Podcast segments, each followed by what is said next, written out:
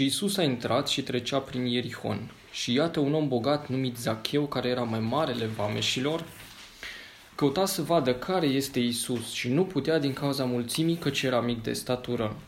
Și a alergat înainte și s-a urcat într-un sicomor ca să-l vadă, căci urma să treacă pe drumul acela. Și când a venit Isus la locul acela, a privit în sus și l-a văzut și i-a zis, Zachee, coboară de grabă, căci astăzi trebuie să rămân în casa ta. Și el s-a grăbit și a coborât și l-a primit cu bucurie. Și când au văzut lucrul acesta, toți cârteau zicând, a intrat să găzduiască la un om păcătos. Și Zacheu a stat înaintea Domnului și i-a zis, Iată, Doamne, jumătate din averea mea o dau săracilor și dacă am înșelat pe cineva cu ceva, îi dau înapoi împătrit. Și Isus i-a zis, Astăzi a intrat mântuirea în casa aceasta, căci și el este un fiu al lui Avraam. Pentru că fiul omului a venit să caute și să mântuiască ce era pierdut. Și pe când ascultau ei aceste lucruri, Isus a mai adăugat și a spus o parabolă, pentru că era aproape de Ierusalim și pentru că ei credeau că împărăția lui Dumnezeu urma să se arate îndată. De aceea el a zis, un om de neam mare s-a dus într-o țară îndepărtată ca să-și primească o împărăție și să se întoarcă. Și el a chemat pe zece din sclavii lui, le-a dat zece mine și le-a zis, faceți comerț cu ele până mă voi întoarce. Dar cetățenii lui îl urau și au trimis după el o solie zicând, nu vrem ca omul acesta să domnească peste noi. Și când s-a întors, după ce a primit împărăția, a poruncit să fie chemați la el sclavii călora le deduse arginții, ca să afle cât câștigase fiecare. Atunci a venit primul zicând, Doamne, mina ta mai câștigat zece mine. Și el i-a zis, Bine, sclav bun, fiindcă ai fost credincios în puține lucruri, ai autoritate peste zece cetăți. Și a venit al doilea zicând, Doamne, mina ta a mai făcut cinci mine. Și el i-a zis și acestuia, fii și tu stăpân peste cinci cetăți. Și a venit altul zicând, Doamne, iată mina ta pe care am păstrat-o legat într-un ștergar, căci m-am temut de tine, fiindcă ești un om aspru, ei ce n-ai pus și secel ce n-ai semănat. El i-a zis, rob rău, te voi judeca după cuvintele tale. Știai că sunt un om aspru care iau ce n-am pus și secel ce n-am semănat. Atunci, de ce nu mi-ai dat argintul la bancă pentru ca la venirea mea să-l fi luat cu dobândă? Și l-a zis celor ce stăteau alături, luați mina de la el și dați-o celui ce are zece mine. Și el, i-au, ei au zis, Doamne, el are zece mine. Căci eu vă spun că celui ce are îi se va da, dar la, de la cel care n-are se va lua și ce are. Dar pe acei dușmani ai mei care n-au vrut să domnesc peste ei, aduceți aici și tăiați înaintea mea. Și după ce a vorbit astfel, Iisus mergea în fruntea lor, suindu-se spre Ierusalim. Și pe când se apropia de Beftaghe și Betania, înspre muntele numit al măslinilor, el a trimis pe doi dintre ucenicii săi zicând, Mergeți în satul dinaintea voastră în care, intrând, veți găsi un măgăruș legat, pe care n-a mai încălecat niciodată vreun om. Dezlegați-l și aduceți-l. Și dacă vă va întreba cineva de cel dezlegat, să-i spuneți, pentru că Domnul are nevoie de el. Și cei ce fusese rătrimiși s-au dus și au găsit așa cum le spusese Isus. Și pe când dezlegau ei măgărușul, stăpânul lui le-a zis, De ce dezlegați măgărușul? Și i-au zis, Domnul are nevoie de el. Și ei l-au adus la Isus, apoi și-au aruncat hainele pe măgăruș și l-au așezat pe Isus călare pe el. Și pe când mergea el, ei își așterneau, haine, așterneau hainele pe drum.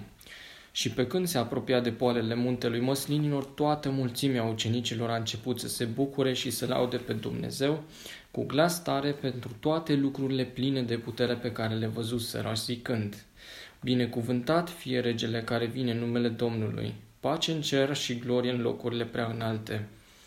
Și unii farisei din mulțime au zis lui Isus, Învățătorule, ceartă-ți ucenicii. El a răspuns și le-a zis, Vă spun, dacă aceștia vor tăcea, pietrele vor striga. Și când s-a apropiat de cetate și a văzut-o el, a plâns pentru ea zicând, Dacă ai fi cunoscut și tu măcar în această zi a ta lucrurile ce sunt spre pacea ta, dar acum ele sunt ascunse de ochii tăi. Căci vor veni peste tine zile când dușmanii tăi vor ridica baricade în prejurul tău, te vor înconjura și te vor închide din toate părțile și te vor face una cu pământul și pe copiii tăi împreună cu tine și nu vor lăsa în tine piatră pe piatră, pentru că nu ai cunoscut vremea cercetării tale.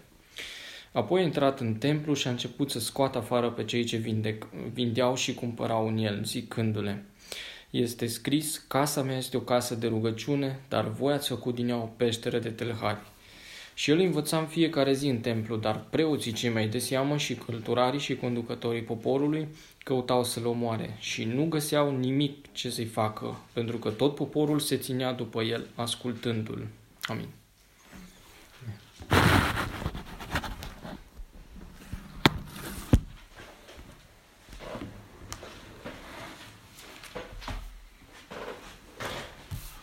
Am ajuns la un pasaj la care voiam să ajung de mult, um, și anume la uh, intrarea Domnului Isus în uh, Ierihon și întâlnirea sa cu Zacheu.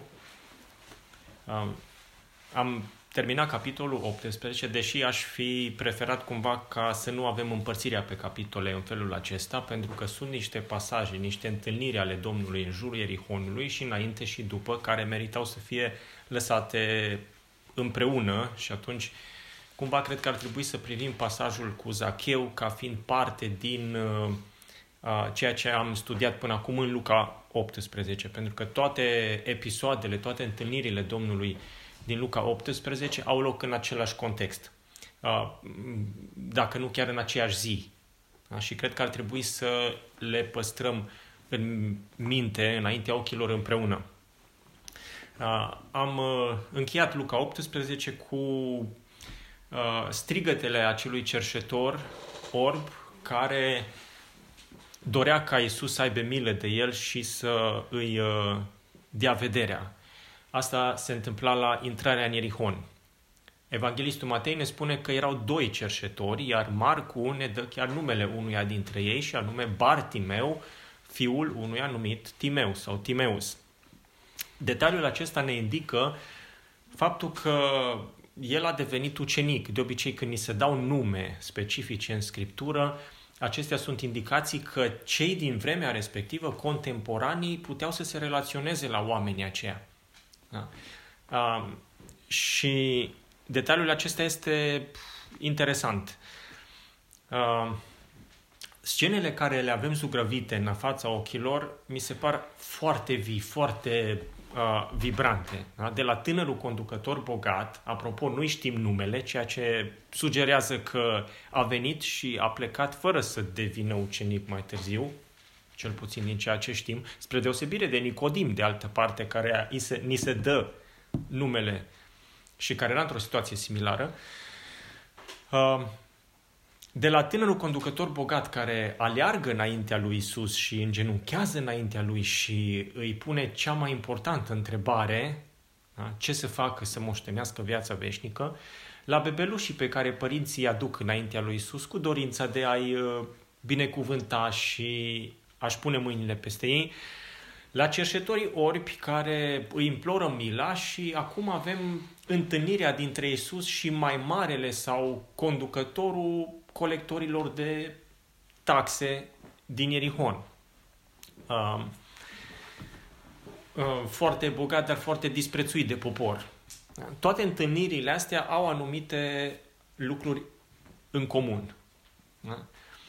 Primele se întâmplă uh, la uh, apropierea lui Isus de Ierihon și uh, întâlnirea dintre Isus și Zacheu are loc în oraș, în Ierihon. Avem un alai mare care îl însoțește pe uh, Domnul Isus. Avem uh, apostolii, avem ucenicii, chiar Luca 19 ne spune că alaiul care se urca împreună cu Isus era format nu doar din, nu trebuie să ne imaginăm doar pe Isus și cei 12 apostoli, da? Pentru că vedem la intrarea în Ierusalim spune toată mulțimea ucenicilor, da? Au exclamat. Da? Deci a, erau nu doar uh, cei 12 apostoli, ci o mulțime de ucenici care mergeau împreună cu Isus. Pe lângă ei era, erau mulți alții care îi uh, însoțeau. Da? Și oriunde ajungeau, priveliștea asta, alaiul acesta mare, atrăgeau tot mai mulți curioși. Să ne mai amintim, să ne mai amintim de asemenea că Domnul Isus în regiunea aceasta a fost de mai multe ori în anii uh, precedenți, uh, a trimis chiar dincolo de Iordan, în zona Perea, la un moment dat 70 de ucenici, doi câte doi, să predice și să anunțe venirea lui și proclamarea, să proclame Evanghelia din localitate în localitate. Uh, faptul că orbul Bartimeu, când aude că alaiul, toată ceata aia, care evident era zgomotoasă și toți, pentru că el nu putea să vadă, nu? Și când întreabă cine, cine vine, păi Iisus din Nazaret, el automat îl identifică pe Iisus din Nazaret și se adresează prin fiul lui David. Ai milă de mine. Detaliul ăsta, pe lângă faptul că el îl recunoaște ca Mesia, ca descendent al lui David, de unde? Din Galileea, descendent al lui David. E ciudat ceva acolo. Detaliul ăsta. Evident că cunoșteau ceva despre Isus. Da? Zacheu, faptul că el vrea cu tot din adinsul să-l vadă pe Isus și caută să facă lucrul acesta, arată că auzise înainte despre Isus, deși nu l-a văzut până atunci. Uh, avem în episoadele astea niște contraste uh, între personajele principale foarte drastice. Avem niște asemănări de început, da? unele de sfârșit, da? de finalitate, dar uh, contrastele sunt izbitoare. Dacă ne gândim la Zacheu și la tânărul conducător, ambii sunt foarte bogați. Da? Se spune explicit și despre unul și despre altul că erau bogați. Tânărul e întristat când aude ce îi spune Isus. De ce? Pentru că avea multe posesiuni, multe avuții. Despre Zacheu se spune în mod specific că era un om bogat. Vameșii, în general, erau bogați, colectorii de taxe. Șeful vameșilor ne putem imagina că era foarte bogat. Asta este o asemănare între ei, însă contrastul este unul izbitor pentru că sursa bogățiilor lor și poziția lor în societate sunt la poluri opuse. Felul în care tânărul și-a uh, uh, primit uh, bogăția și felul în care Zacheu și-a obținut bogăția sunt uh, uh, două moduri opuse felul în care a fost respectat tânărul bogat în societate, fiind un conducător, da? și aici uh, se uh, înțelege și conducător religios, deci era o autoritate în comunitatea lui și felul în care era privit Zacheu și era disprețuit și oamenii când au auzit că Iisus urmează să intre la el în casă, spunea, a intrat să găzduiască la un om păcătos dintre toate casele din Ierihon și din toate locurile unde ar putea să rămână peste noapte, a ales cel mai rău loc posibil. Asta era atitudinea pe care oamenii o aveau față de Zacheu. Deci, vedeți cum cei doi sunt la poluri uh, opuși. Uh, tânărul bogat este apreciat, e respectat, pe când uh, Zacheu, dar și Bartimeu, orbu, erau disprețuiți de societate. Țineți minte cum oamenii încercau să îl certau pe Bartimeu să nu mai strige ca să nu deranjeze. Țipetele lui erau deranjante pentru ei. Ei nu s-au grăbit să-l ia pe Bartimeu și să-l ducă înaintea lui Isus uh, și să-i spună ai milă și de omul acesta, pentru că am văzut că ai avut milă de atâția și i-ai vindecat. Nu, ei încercau să-l facă să tacă și să-l dea la o parte. Da? Și doar insistențele zgomotoase ale lui Bartimeu uh, l-au, uh, uh, s-au făcut auzite în așa fel încât Isus să spună aduceți-l la mine. Dar niciunul dintre ei nu, nu l-au adus pe Bartimeu în mod voluntar da? la Isus. Deci, în privința aceasta, săracul și orbul Bartimeu și bogatul șef al colectorilor de taxe Zacheu erau în aceeași barcă. Erau ambii disprețuiți de către societatea uh, în care existau, de comunitatea lor. Uh, tânărul bogat, conducătorul religios și cerșetorul l-au căutat ei pe Isus pentru că doreau ceva de la el. Tânărul bogat voia uh, răspuns la o frământare spirituală pe care o avea. Bartimeu dorea să-și capete vederea. Asta e când Isus îl întreabă ce vrei să-ți fac, asta e ceea ce răspunde. Să-mi capăt vederea sau Bartimeu evident că vorbea și pentru celălalt. Da? Deci aia e ceea ce doreau cei doi orbi. Da? Un, o vindecare fizică de la Isus. Bineînțeles că au obținut mai mult decât atât, dar asta e ceea ce doreau. și tânărul bogat și Bartimeu dorește ceva de la Isus și asta e motivul insistenței lor și a faptului că ei merg și caută să ajungă în prezența lui Isus. Pe de altă parte, la Zacheu nu vedem așa ceva.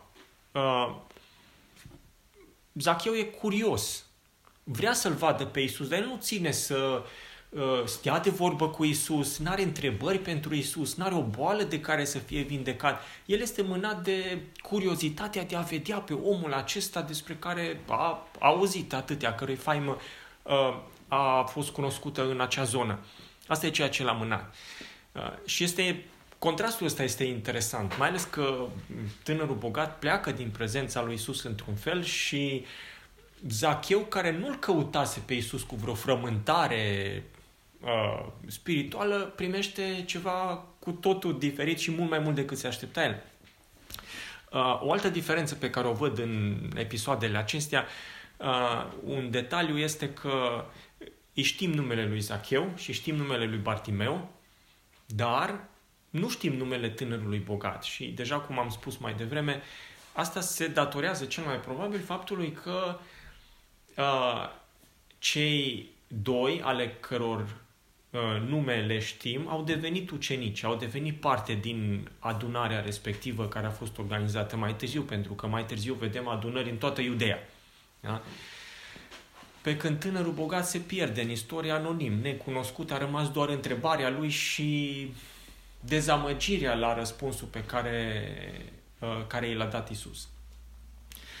Uh, chiar mă gândesc așa cum uh, arăta adunarea din uh, acea parte mai târziu când au fost mai multe adunări. Vă dați seama uh, ce însemna să stai în adunare împreună cu fratele Zacheu sau împreună cu fratele Bartimeu și ei să-și spună mărturia lor celor care veneau noi și nu cunoșteau viața lor trecută. Uh, ultima trecere a lui Isus prin Ierihon a fost și cea mai marcantă în sensul roadelor și a ceea ce a rămas după. Uh, haideți acum să ne uităm la uh, episodul acesta. Isus a intrat în Ierihon, ne spune Luca, și trecea prin cetate. Și un om bogat, numit Zacheu, mai marele vameșilor, căuta să vadă care este Isus dar nu putea din pricina norodului, căci era mic de statură. Așa cum am zis, Zacheu nu avea o nevoie anume pentru care voia să-l vadă uh, pe Isus. Uh, spre deosebire de meu, spre deosebire de tânărul bogat, spre deosebire chiar de părinții bebelușilor care doreau ceva de la Isus. Ei doreau o binecuvântare pentru copiii lor. Zacheu nu vrea, el vrea doar să-l vadă. E ok să stea la distanță, pur și simplu doar să-l vadă pe Isus trecând. Asta este uh, motivația uh, lui. Însă, vreau să ne oprim puțin asupra termenului a căuta. El căuta să vadă care este Isus din toată mulțimea respectivă. Termenul în limba greacă, ales de Luca, sub inspirația Duhului Sfânt, ilustrează o căutare persistentă, uh, interogatoare, ca o investigație. Da? Și în același timp ilustrează o, o căutare hotărâtă de a ajunge până la capătul ei. Și exact asta s-a întâmplat cu Zacheu. De ce e important termenul ăsta? Da? Care, pe care îl putem traduce prin a cerceta, prin a pune întrebări. Păi, ă, nu-l știa la față pe Isus. Era Isus înconjurat de o mulțime de oameni. Cine dintre ei este Isus? Gloata nu era una ordonată să meargă, nu era o armată care să mărșăluiască în cadență, da? Deci era o îmbulzeală, era îngrămădeală, erau, da? se mișcau așa uh, cu toții, uh, toată masa aceea de uh, oameni. Care este Isus? Întreba Zacheu în mod uh, repetat și uh, persistent. Pentru că voia să vadă, pur și simplu să-l uh, vadă. Uh, mai ceva, uh, faptul că el caută da, cu perseverență și spune, dar nu putea, căuta să vadă, da, dar nu putea, uh, din nou, uh, termenii sugerează că a încercat de mai multe ori. Deci imaginați-vă un alai care nu-i fix. Iisus nu stă într-un loc și stă și predică. Da? Deci Iisus cu tot alaiul se uh, merg, da? se mișcă pe, uh, pe stradă. Zacheu încearcă de mai multe ori să-l vadă. Și de fiecare dată eșuează. Deci întreabă, odată ce, a văzut, ce uh, știe cine este Isus, încearcă să-l vadă, dar el nu este pe primele rânduri. El e în spate. De asta detaliu că nu putea pentru că era mic de statură. Nu putea din cauza celorlalți să-l vadă. Uh, încearcă să-și, cre- să-și facă loc prin mulțime, nu, re- nu reușește. Și aici are și un detaliu interesant. Uh, mă gândeam dimineața asta.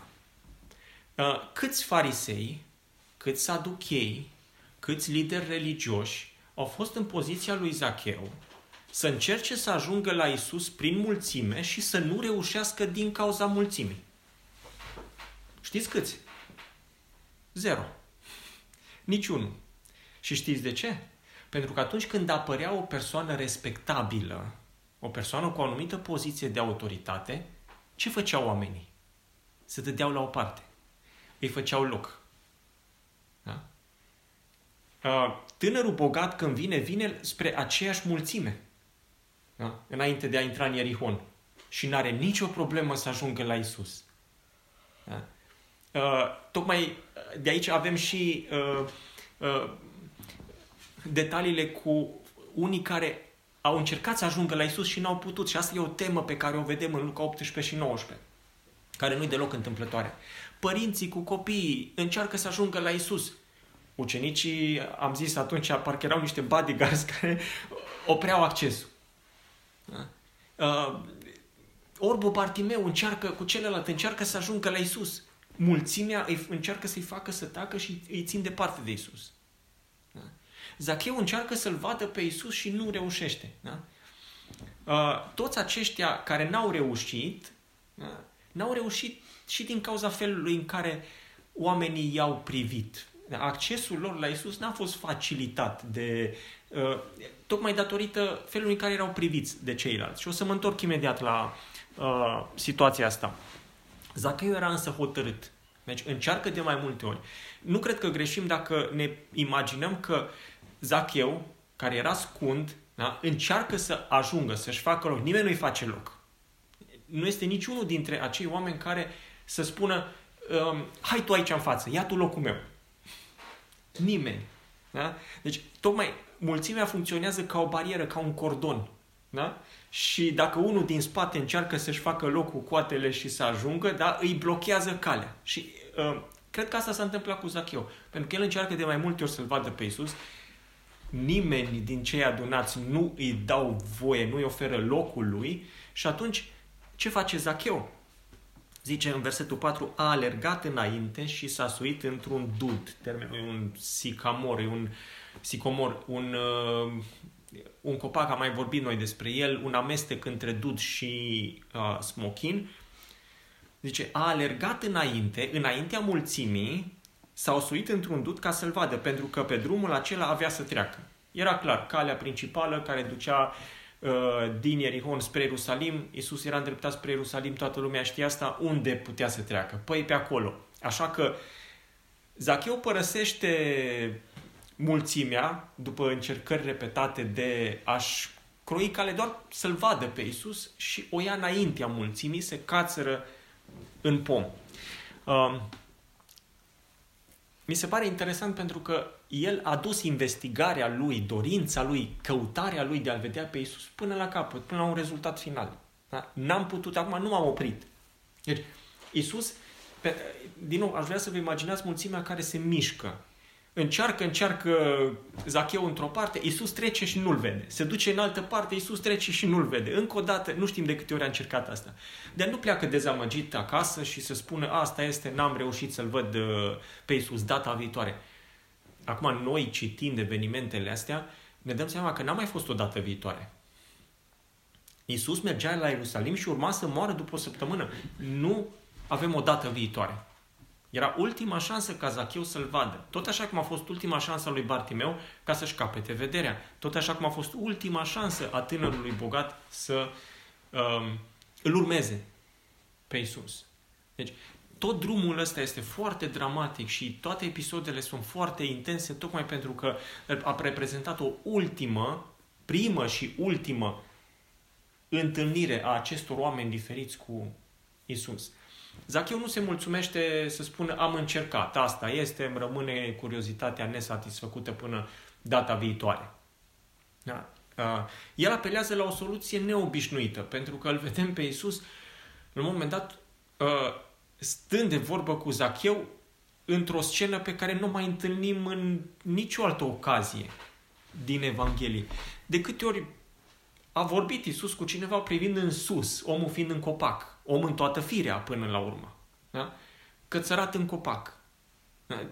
Te gândești la copii până la urmă să fie cățărați în copaci, nu la oameni în toată firea. Deci soluția pe care a ales-o uh, uh, Zacheu, care e într-un fel da, amuzant, era sub demnitatea lui, de fapt. Deci el se expune până la urmă uh, bat jocurii și uh, râsului uh, oamenilor, dar nu-l deranjează, pentru că oricum nu avea el o mărturie bună și nu uh, nu putea să fie mai rău decât era.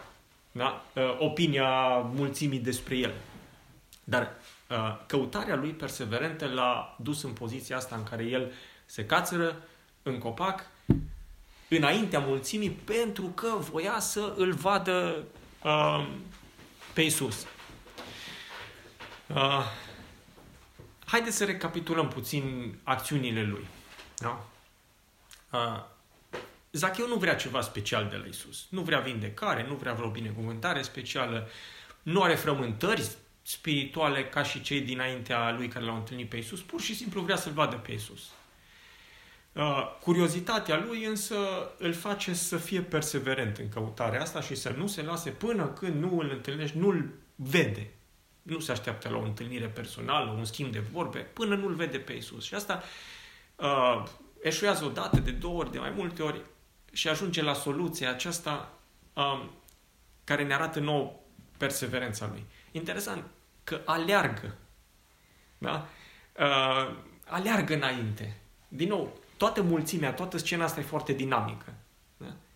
Da? El trebuie să alegi dacă el mergea gale, dacă el mergea la pas, păi nu, nu ajungea să-l vadă pe Isus. Da? Care era înconjurat de mulți oameni din toate părțile. El trebuie să alerge, a făcut un efort. Deci nu doar a alergat, a făcut un efort și să se cațere. Acum știm că era un om scund, nu știm cât de greu era, dar uh, uh, vedem efortul ăsta pe care el îl face ca pur și simplu să-și satisfacă curiozitatea de uh, a-L vedea pe Iisus. Uh, din nou vreau să scot în evidență faptul că dacă că mulțimea, atitudinea mulțimii față de, de Zacheu era una lipsită de compasiune. Da? Dacă era vorba de un om bun, dacă era vorba de un om respectat, păi i-ar fi făcut loc, însă Zacheu nu era deloc așa. Da? Uh, și vreau să tragem o învățătură, o aplicație de aici, pentru că e al treilea episod în care unii oameni încearcă să ajungă la Isus, dar nu pot din cauza anturajului lui Isus. Da? Ucenicii îi ceartă, ceartă părinții care încearcă să-și aducă copiii la Isus. Mulțimea cear, îi ceartă pe orbi, pe Bartimeu care încearcă să, care strigă și cer lui Isus să aibă mine de el, de ei. Uh, și uh, curiozitatea lui Zacheu se lovește de zidul acela uman care nu îi permite să se apropie și uh, să-L vadă pe Isus.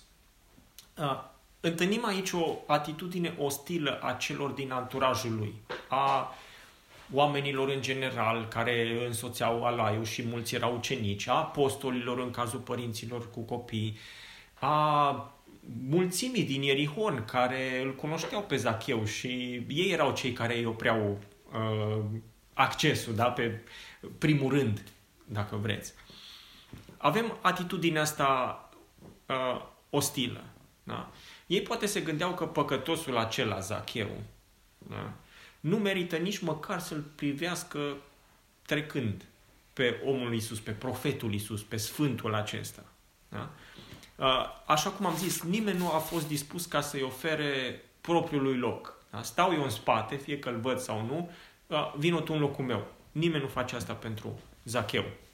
În privința, și știm de ce, avea o reputație, oamenii îl disprețuiau, îl urau, avea o reputație foarte proastă. Uh, în privința lui Bartimeu, el era sărac, era cerșetor era orb, el cumva întruchipa, personifica tot ceea ce uh, era mai rău pentru, pentru un evreu, cea mai joasă condiție posibilă, cea mai nenorocită și nu era potrivit în condiția să-l deranjeze pe Isus. Da? În privința copiilor, poate că ucenicii se gândeau că Isus nu trebuie deranjat pentru lucruri din astea mărunte. El e prea preocupat de venirea împărăției, de învățarea oamenilor mari, de probleme serioase și grave ale adulților. Da? De ce să-i deranjezi pentru a-și pune mâinile și a binecuvânta niște copii? În fiecare caz, evanghelistul este foarte atent în a ne spune că Isus se oprește, chiar îi ceartă pe apostoli, prin exemplele pe care le dă în cazul lui Bartimeu și al lui Zacheu, uh, îi mustră mulțimea pentru atitudinea aceasta și întâlnește fiecare din categoriile astea defavorizate și le acordă timp și le acordă ceea ce doresc și mai mult decât le doresc, da? mai mult decât doresc. Arată harul și mărinimia lui. Da? Uh, cred că avem ceva de învățat din situația asta. Să avem grijă să nu disprețuim și să nu împiedicăm pe cineva să se apropie de Isus, indiferent de motivația pe care acea persoană o are. Poate să fie una egoistă sau una superficială. Orbul Bartimeu, când îl întreabă Isus ce dorești să-ți fac? Nu spune, Doamne, dăm viața veșnică. La fel cum a întrebat despre viața veșnică tânărul bogat. Nu spune, Doamne, să-mi capăt vederea. Este asta cea mai... Dacă ar fi să ceri un singur lucru Dumnezeului întrupat, Fiul lui David, împlinitorul legămintelor, ce ceri? Până la urmă, Bartimeu i-a cerut ceva practic, ceva ce îl durea cel mai mult. A fost cea mai importantă cerere posibilă? Nu, au existat și există oameni orbi care ajung în viața veșnică, dar toată viața lor sunt orbi. Cu toate astea, Domnul Isus are milă de el și îi acordă vederea și îi acordă mai mult. Da? Copilașii aceia, da? pur și simplu, părinților voiau binecuvântare și oferă binecuvântare. Uh, Zacheu, Zacheu nu vrea nimic, vrea numai să-l vadă. Și Isus se oprește și vorbește cu el și oferă mult mai mult decât uh, ceea ce dorește el. Ce vreau să spun este că e ușor să-i judecăm pe oameni și avem tendința asta de a-i judeca pe oameni și de a-i tria și de a-i uh, eticheta și cumva în mintea noastră ne uh, formăm anumite prejudecăți cu privire la ei, care sunt motivațiile lor și care e o motivație mai bună și care nu și care ar merita și care, și care uh, nu. Da? Să, um, să-i ajutăm să-L întâlnească pe Isus. Tocmai împotriva prejudecăților acestora vorbește Isus și ia atitudine în pasajele acestea. Domnul a spart tiparele acestea ale oamenilor și a înlăturat toate piedicile ridicate de ei, inclusiv de ucenici și chiar de cei mai apropiați ai lui de apostoli, uh, piedici ridicate uh, în calea întâlnirii diferiților oameni cu, uh, cu el.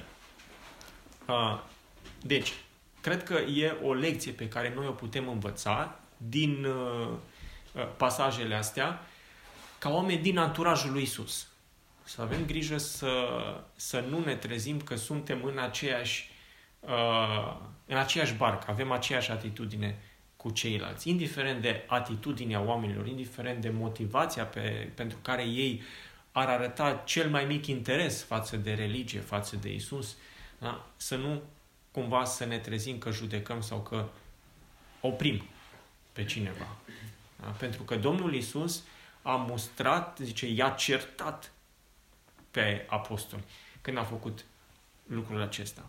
Pe de altă parte, da, sunt unii dezamăgiți de atitudinea ucenicilor lui Isus și pleacă cumva, uh, nu fac ca Zacheu care insistă și merge până la capăt cu dorința lui. Nu fac ca Bartimeu care strigă în gura mare și mai tare chiar când uh, alții încearcă să îl îndepărteze și îi încurajez pe oamenii ăștia să facă ceea ce a făcut Bartimeu și ceea ce a făcut Zacheu. Pentru că Domnul Isus îi va întâlni chiar și atunci când ucenicii lui uh, greșesc cu bună intenție sau din uh, ignoranță față uh, de ei. Da? A nu te da bătut și a persevera este ceea ce duce la uh, întâlnirea aceea personală uh, cu Isus. Am zis mai devreme că întâlnirea cu uh, dintre Zacheu și Isus este una atipică. Atipică pentru că nimeni nu l-a mai întâlnit pe Isus cocoțat într-un copac. Uh, Domnul Isus, ne spune textul, când a ajuns în locul acela și a ridicat ochii în sus și i-a zis, Zache, dă-te jos de grabă, căci astăzi trebuie să rămân în casa ta. Primul lucru pe care îl spune Isus hmm, uh, este numele acestui om. Da? Zacheu. De unde știa Isus numele lui Zacheu? Păi unii spun cu siguranță că i-a fost spus numele lui. Deci cineva i l-a spus, dar de ce să-i fi spus? Era o mulțime, nimeni nu îl băga în seamă pe Zacheu și nu voia ca să uh, ca el să ajungă, prezența lui să ajungă cunoscută lui Isus. Textul, în mod natural, da, ne spune, scoate în evidență uh, faptul că Isus cunoștea toate lucrurile, era Dumnezeu întrupat. Și el îi se adresează pe nume. La fel cum îi se adresează mai târziu, când e deja glorificat și în cer lui, Saul, da? cunoscut de noi ca Apostolul Pavel. Da? Îi spune pe nume, Saule, Saule, pentru ce mă prigonești?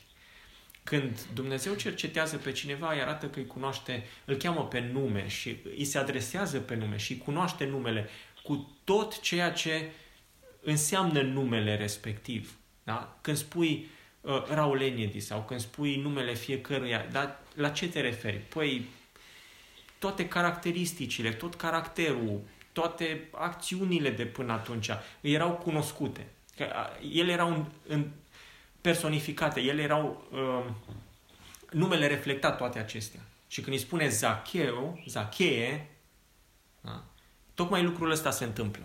Pentru că uh, Domnul arată că El îl cunoaște pe Zacheu, numele lui. Uh, v-aș ruga să uh, opriți microfoanele, pentru că se aud, de, se aud zgomote de fundal de la cineva.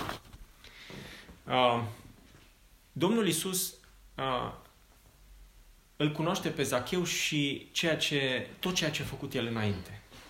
Da. Nu le-a prin surprindere nimic. Asta învățăm din adresarea lui personală. Da. Iisus dovedește faptul că cunoștea cine este Zacheu, pentru că mai târziu, la răspunsul indignat al mulțimii, omul ăsta este un păcătos. Și Domnul ce spune? Și el este un fiu al lui Avram. Și fiul omului a venit tocmai ca să mântuiască ce era pierdut. El recunoaște. Zacheu era pierdut. Era un fiu al lui Avram, un moștenitor al legământului pierdut. Eu știu perfect lucrul ăsta. Da? Nu, nu l-a luat deloc prin surprindere pe Iisus. Cine era Zacheu? Da? Știți când era uh, Domnul Iisus invitat în casa fariseului Simon și vine o femeie de moravuri ușoare și uh, îi spune, Simon gândește în mintea lui, o, dacă ar ști, dacă omul acesta ar fi profet, ar ști ce fel de femeie este aceasta care se atinge de el. Și Domnul Isus îi spune, știu ce femeie este. Da? Eu știu exact. Și faptul că îngădui ca ea să se atingă de mine, da? asta uh, ca să demonstrez ceva, cui se iartă mult, iubește mult și îl învață pe Simon o lecție importantă. Tot așa și aici Domnul Isus știa exact cine este Zacheu. Și uh, știind asta, îi spune, dă-te jos de grabă. Da? Termenul de, de grabă arată... Uh, el s-a grăbit, a alergat și s-a cocoțat repede în pom. Da? În grabă, ca să-l vadă pe Isus, să nu rateze ocazia asta. Tot așa îi spune Domnul, de grabă, acum, imediat, dă-te jos. Și ce a făcut Zacheu? Păi, poate mai repede decât s-a urcat în pom, s-a dat jos la cuvintele uh, Domnului Isus. Uh, după aia spune astăzi. De ce trebuie să te dai de grabă jos? Pentru că tu ai ceva de făcut. Dacă era doar o simplă discuție și doar ca să-l vadă pe Isus, păi l-a văzut, poate să rămână cocoțat în pom și Isus să treacă mai departe. Dar Domnul îi spune de ce el trebuie să acționeze imediat, fără amânare. Pentru că astăzi trebuie să intru la tine în casă. Da? Trebuie să rămân în casa ta și ideea este de a cina și a rămâne peste noapte acolo. Cum? Uh, hai să ne gândim acum la astăzi. Pentru că fiecare cuvânt aici este unul grozav. Astăzi mai apare și în uh, versetul 9, când Domnul Isus spune, astăzi a intrat mântuirea în casa aceasta.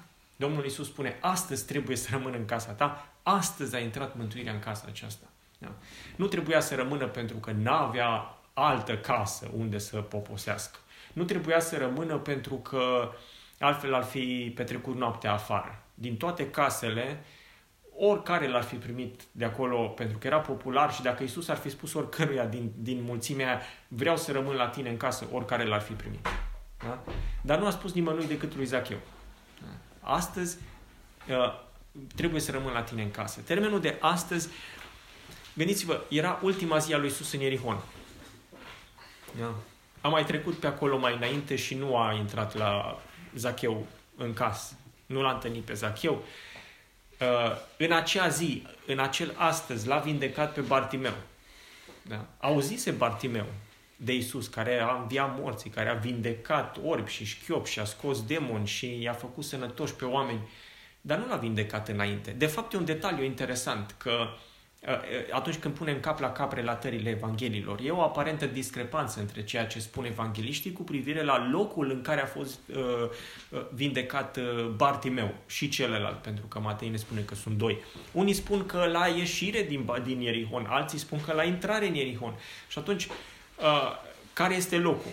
Păi, o explicație este aceea că uh, avem Ierihonul cel vechi, da? Și avem Ierihonul nou, la o mică distanță, uh, construit de Irod cel Mare. Da? Și atunci e foarte posibil ca uh, în felul ăsta să se explice da? locația. Unii evangeliști se referă la Ierihonul cel nou, unde locuia Zacheu, și alții să se refere la Ierihonul cel vechi. Da? Dar mai este o explicație mai veche decât atât și interesantă, și anume a faptul că Orbu, Bartimeu, Orbi, au, l-au implorat pe Isus. Da? Încă de când a început să intre în Ierihon, dar vindecarea, deci strigătele lor au fost pe tot parcursul traseului lui și vindecarea a avut loc efectiv la ieșirea din uh, Ierihon.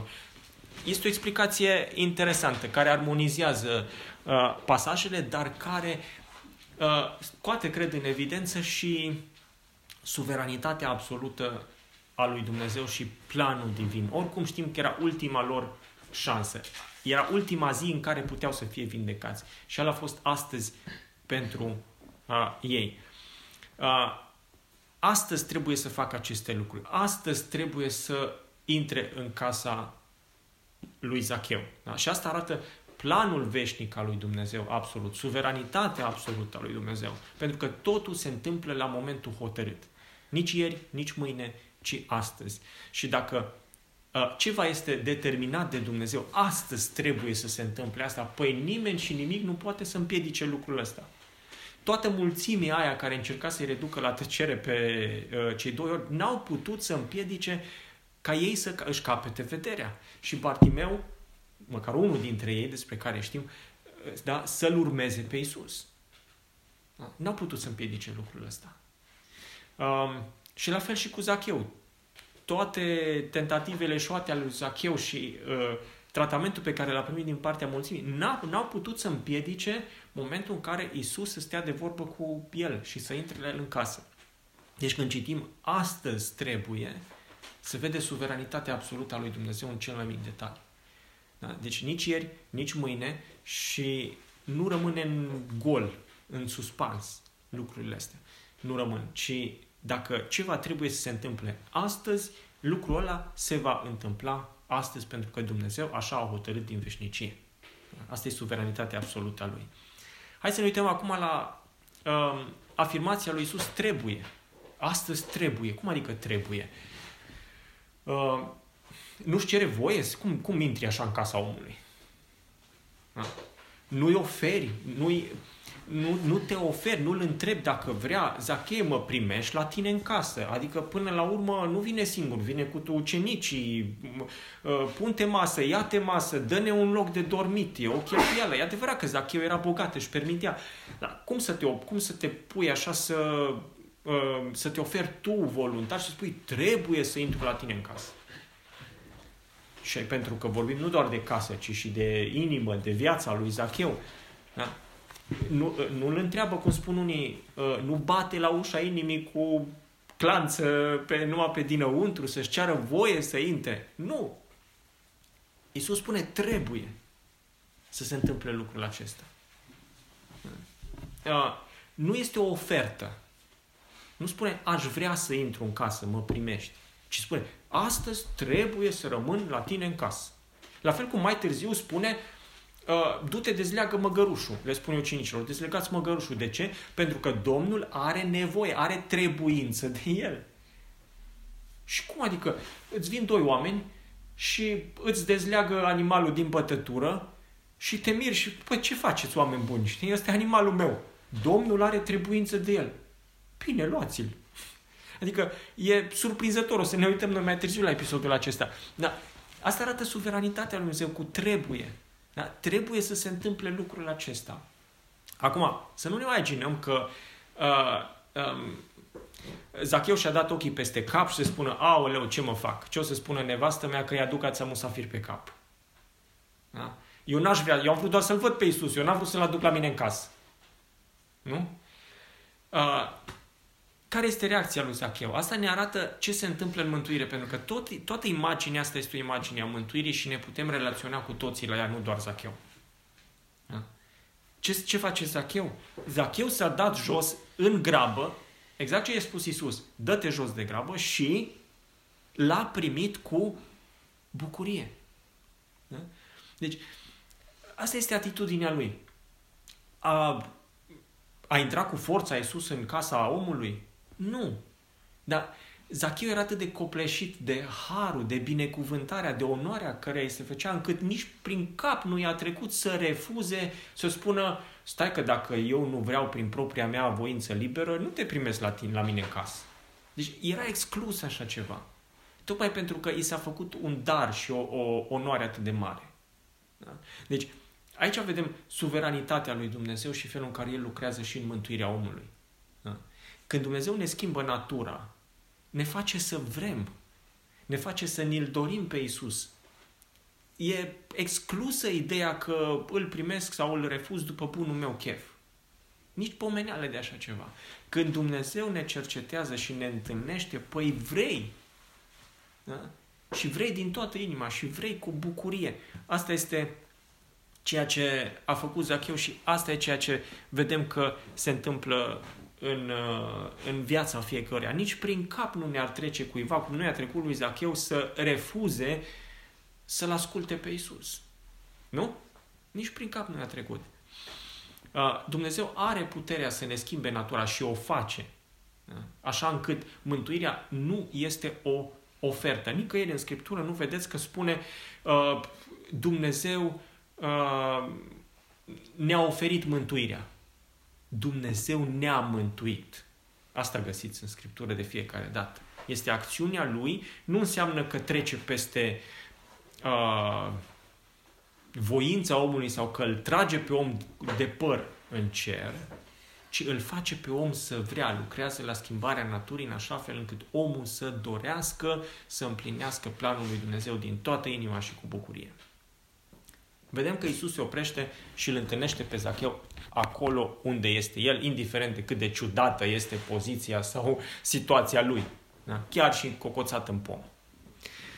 Uh, episodul ăsta este ilustrativ pentru ceea ce înseamnă mântuirea fiecăruia. Uitați-vă la versetul 10. Fiul omului a venit să caute și să mântuiască ce era pierdut. Observați că narațiunea începe cu faptul că Zacheu căuta să-l vadă pe Isus și se termină cu fiul omului caută și mântuiește ce era pierdut. Sunt unii care cred că ei l-au căutat pe Dumnezeu din proprie inițiativă și pentru că așa a vrut ei, da? a fost voința lor, dar Domnul ne aduce aminte că în ciuda căutării acesteia, și o să mă opresc imediat la ea, de fapt, Dumnezeu este Cel care îl caută pe om și îl găsește acolo unde este el. Uh, în uh, episodul acesta avem locul potrivit al întâlnirii cu Isus. Da? Trebuie ca oricine este mântuit, trebuie să-L fi întâlnit pe Isus. Dacă nu l-a întâlnit, nu este mântuit. Dumnezeu lucrează toate conjuncturile și toate situațiile din viața noastră ca să ne aducă în acel punct al întâlnirii cu El. Dacă, gândiți-vă la ceva, dacă Zacheu era mai înalt, uitați-vă la toate detaliile din text. Dacă Zacheu era mai înalt, ar fi sfârșit, firește vorbind, natural, ar fi sfârșit Isus în casa lui în acea seară? Ar fi, ar fi sfârșit mântuirea intrând în casa aceea? Păi el voia doar să-l vadă pe Isus. Nu l-a văzut pentru că era scund și nu putea să treacă prin mulțime. De aia s-a urcat în pom și a ajuns Isus să treacă pe sub acel pom și să-l, să-l întâlnească. Dacă Zacheu era înalt și putea să vadă peste oameni, l-ar fi văzut, n-ar fi vorbit cu el, Isus ar fi trecut mai departe. Da?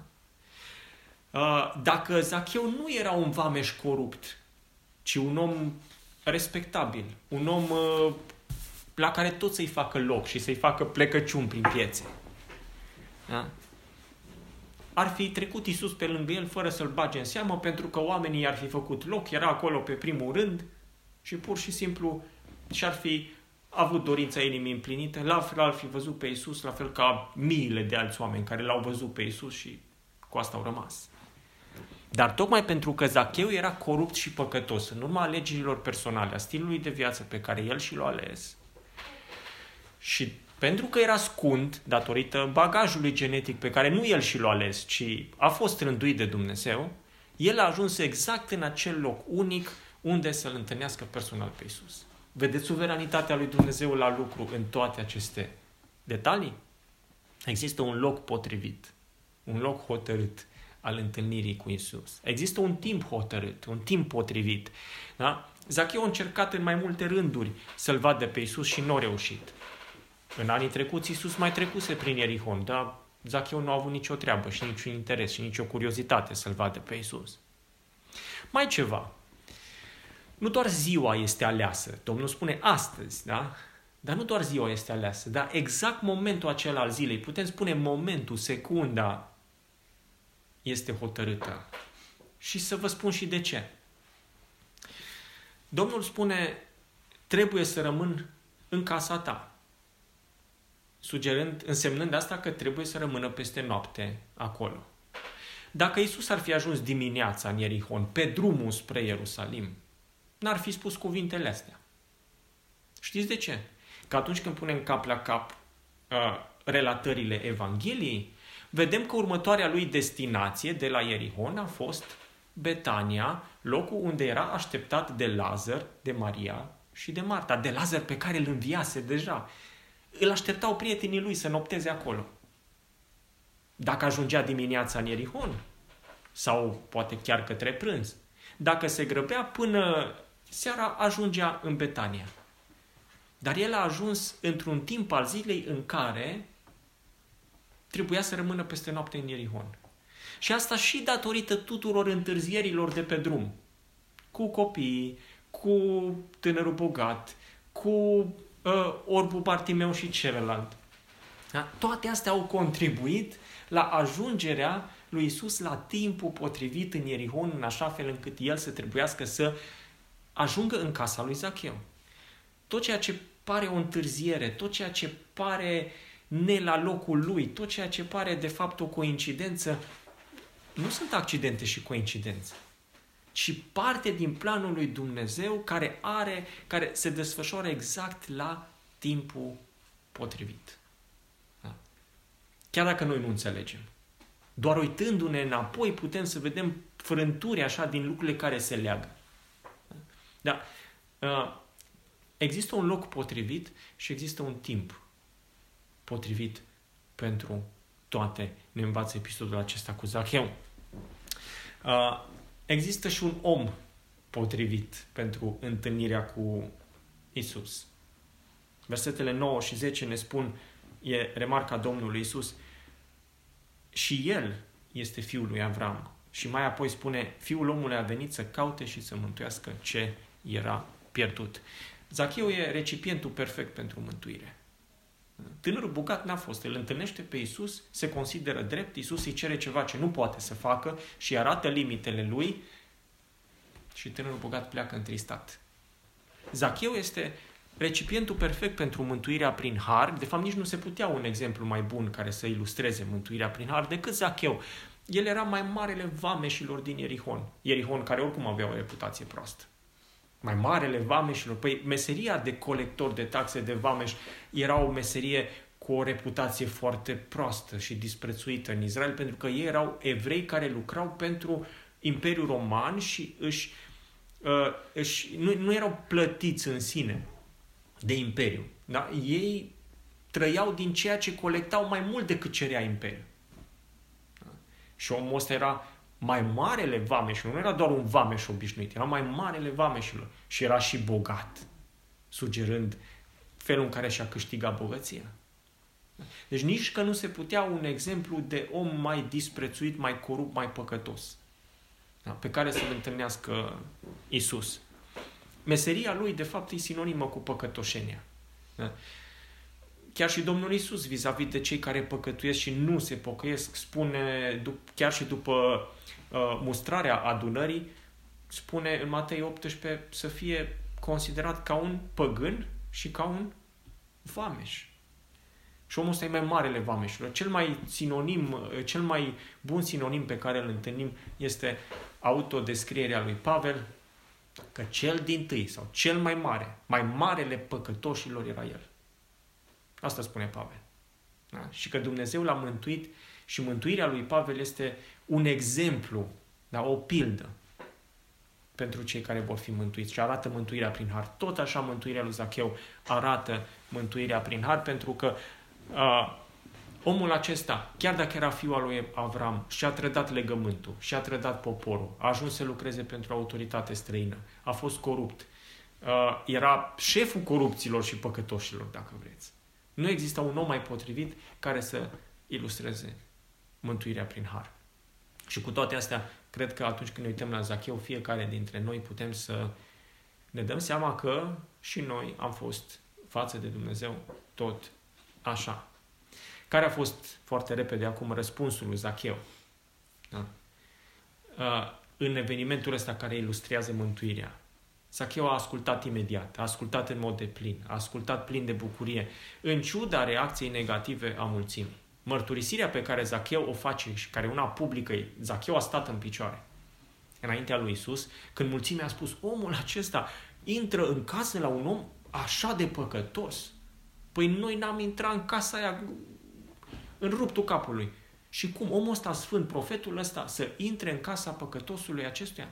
Zacheu îi spune, iată, Doamne, nu îi se adresează doar cu învățătorule, ci cu Doamne, stăpâne, arătând că recunoaște cine este Isus. Da? Uh, chiar dacă unii oameni mântuiți, inclusiv apostolii, se adresau cu învățătorule, niciun nemântuit nu îi se adresa prin Doamne. Da? Asta arată impactul pe care Isus l-a avut în viața lui. Iată, Doamne, jumătate din avuția mea o dau săracilor. Și dacă am năpăstuit pe cineva cu ceva, îi dau înapoi împătrit. E foarte interesant. Există o stipulare în lege că dacă furi o oaie, trebuie să dai patru în loc. Dar aici nu e vorba despre cazul la specific, ci mai degrabă despre uh, o aluzie la legea din numeri, unde spune că dacă ai furat ceva, trebuie să dai o cincime în plus, adică 20%. Știți cât a dat uh, Zacheu? Nu 20% cum cerea legea, ci 400%. Da? Ce înseamnă lucrul acesta? Asta arată har. Și asta înseamnă cui îi se iartă mult, iubește mult. Nu, nu dai doar ceea ce... El n-a dat doar ceea ce era dator să facă. A dat mult mai mult. Tânărului bogat ce îi spune? Vrei să capeți viața veșnică? Împlinește legea. Păi, Doamne, eu am împlinit legea. Da? La Zacheu aici nu e vorba despre împlinirea legii. Da? Și nu e vorba că împlinește ca să facă ceva. Isus este la el în casă. Și omul aude cârtelile și disprețul celorlalți și faptul că Isus este pus într-o postură proastă pentru că se asociază cu el. Da? Iisus nu-i cere să-și vândă averea, să o dea la săraci, să vine de la El. Toate lucrurile astea vin de la El. Și asta arată impactul mântuirii. Astăzi, de asta spune Domnul, astăzi intra mântuirea în casa aceasta. Pentru că uh, Zacheu, deci toată viața lui veche, tot motiv, toate motivațiile lui pentru care o, metodele prin care și-au câștigat toată verele, el se desprinde de toate. Și de acum înainte este un om nou. Și el mărturisește public, se ridică în picioare și mărturisește în auzul tuturor lucrurile astea. Domnul Isus îi dă mult mai mult și cu asta vreau să închei cu gândurile astea. Domnul Isus, când îl întâlnește pe om, îi dă mult mai mult decât se așteaptă el. Mult mai mult decât cerem sau gândim noi, cum spune mai târziu Scriptura. Zacheu a vrut să-l vadă pe Isus, l-a văzut, dar nu doar cu ochii fizici, a ajuns să-l vadă cu ochii spirituali și să fie mântuit. Pe de altă parte, omul mântuit face mult mai mult decât uh, cineva care se supune doar în mod exterior legii și face din inimă, nu de frica pedepsei și nu din obligație, ci pentru că iubește și care cunoștință față de Dumnezeu pentru că i-a schimbat viața. Ceea ce i-a dat Isus a fost un caracter nou, un început nou și Zacheu ilustrează prin răspunsul lui aceste, acest început și aprecierea pe care el o are. De acolo încolo, mai marele vameșilor din Ierihon a ajuns să fie cunoscut în localitate pentru, și până la urmă în toată lumea și în toată istoria pentru cu totul alte motive pentru care a fost cunoscut până atunci. De asta spun, uh, vă dați seama ce mărturie au avut uh, Zacheu în adunarea de mai târziu, pentru că sigur a fost ucenic, uh, când, față de cei care îl cunoșteau. Și ce puteau să spună oamenii după aceea despre el. Disprețul oamenilor s-a transformat cu siguranță în respect și în admirație, pentru că nu s-a mai auzit așa ceva. Și asta este impactul harului în viața unui om. Uh, nu-i doar o reformă religioasă. Zacheu nu a plecat întristat că își pierde toate averile și că toată truda, în ghilimele, a lui de o viață și toată cariera se duce pe apa sâmbetei, nu. Da. Impactul pe care l-a avut Isus în viața lui Zacheu în această scurtă întâlnire a fost unul enorm și așa este impactul pe care întâlnirea cu Isus îl are în viața omului potrivit da? pe care el întâlnește, a alesului, a fiului pierdut al lui Avram. Asta este impactul, asta este impactul pe care îl are și în viața noastră. Îi mulțumim lui Dumnezeu pentru Zacheu și pentru episodul acesta, pentru viața schimbată și ne dăm seama că și fiecare dintre noi suntem un fel de Zacheu înaintea oamenilor și înaintea lui Dumnezeu și Domnul să ne ajute să urmăm exemplul lui și să facem ca el. Amin.